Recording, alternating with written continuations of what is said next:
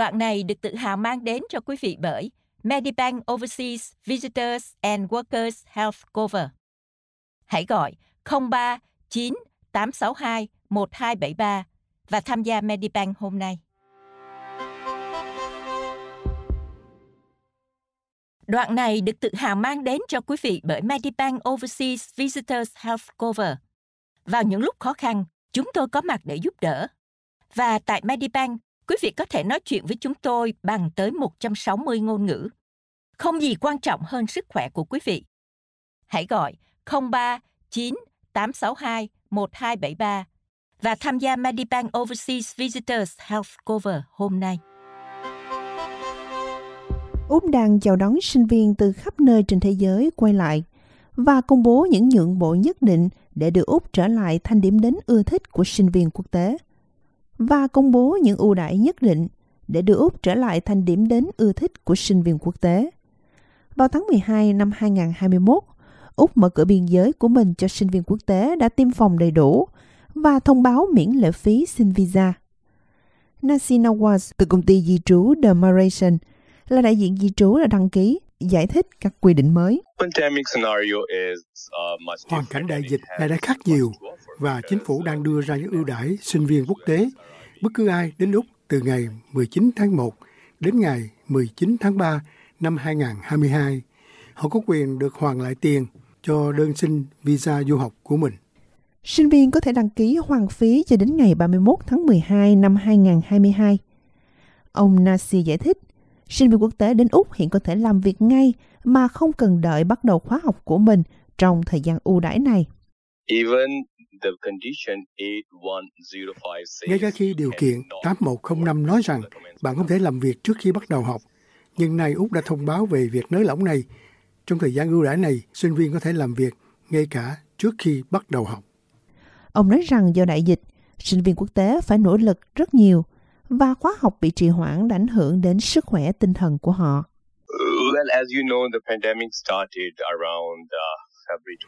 Đại dịch bắt đầu vào khoảng tháng 2 năm 2020. Nhiều sinh viên mắc kẹt ở nước ngoài hoặc phải ở lại Úc. Họ đã phải vật lộn để tìm kiếm việc làm ở các tiểu bang khác nhau. Như bạn biết, chúng ta bị phong tỏa liên tục. Việc này vẫn như vậy gần một năm rưỡi hoặc hơn thế nữa. Làm thế nào họ phải trả học phí đại học? Họ đã phải vật lộn với việc học của mình và tâm lý nhớ nhà.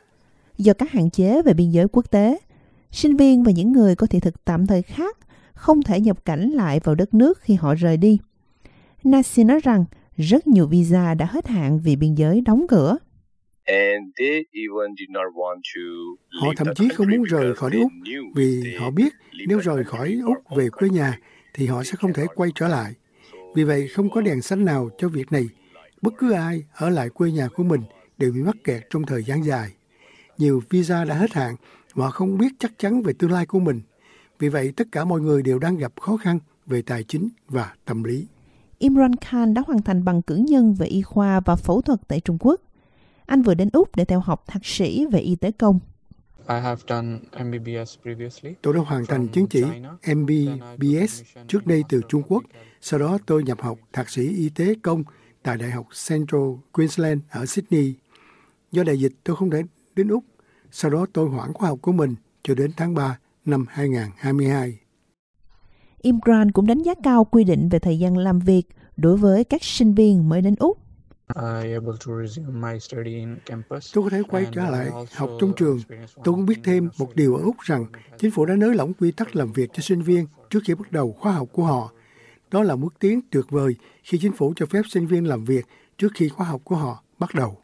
Trước khi đại dịch diễn ra, để có được visa ở lại Úc làm việc sau khi tốt nghiệp 2 năm, subclass 48 năm, sinh viên phải học trực tiếp tại trường.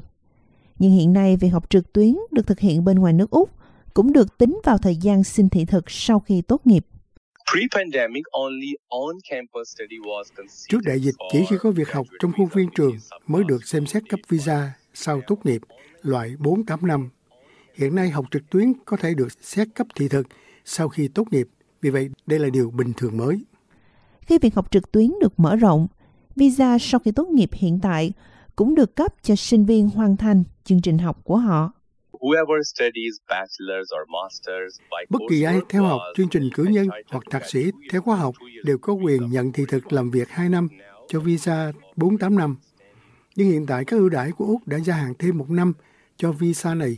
Điều này có nghĩa là bất kỳ ai theo học chương trình thạc sĩ bằng khóa học hoặc nghiên cứu có thể nhận được thị thực 3 năm sau khi tốt nghiệp.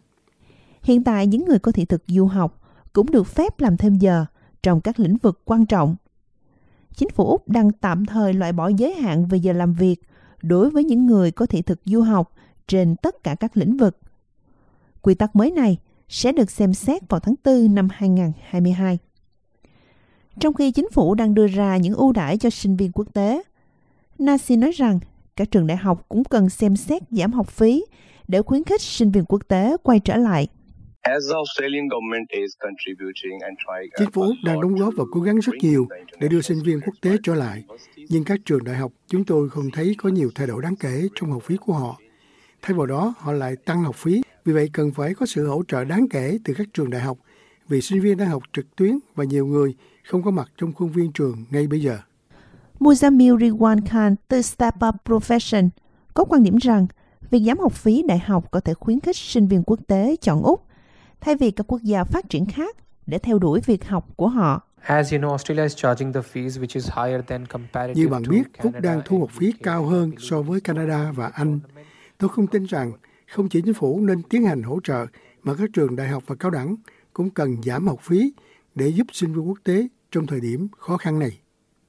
Ông cho biết việc trao học bổng có thể khuyến khích thêm sinh viên quốc tế xem xét học tập tại Úc. Cung cấp nhiều học bổng hơn và giảm học phí có thể giúp sinh viên tiếp nhận nền giáo dục tại Úc và họ sẽ coi trọng Úc hơn bất kỳ quốc gia phát triển nào khác. Tôi hy vọng điều này sẽ khuyến khích sinh viên trên toàn thế giới coi Úc là điểm đến cho việc học các bằng cấp cao hơn. Đoạn này được tự hào mang đến cho quý vị bởi Medibank Overseas Workers Health Cover. Vào những lúc khó khăn, chúng tôi có mặt để giúp đỡ. Và tại Medibank, quý vị có thể nói chuyện với chúng tôi bằng tới 160 ngôn ngữ. Chúng tôi có mặt là để vì quý vị, để quý vị có thể cảm thấy như ở nhà, bất kể là đang xa nhà đến nhường nào. Hãy gọi 03 9 862 1273 và tham gia Medibank Overseas Workers Health Cover hôm nay.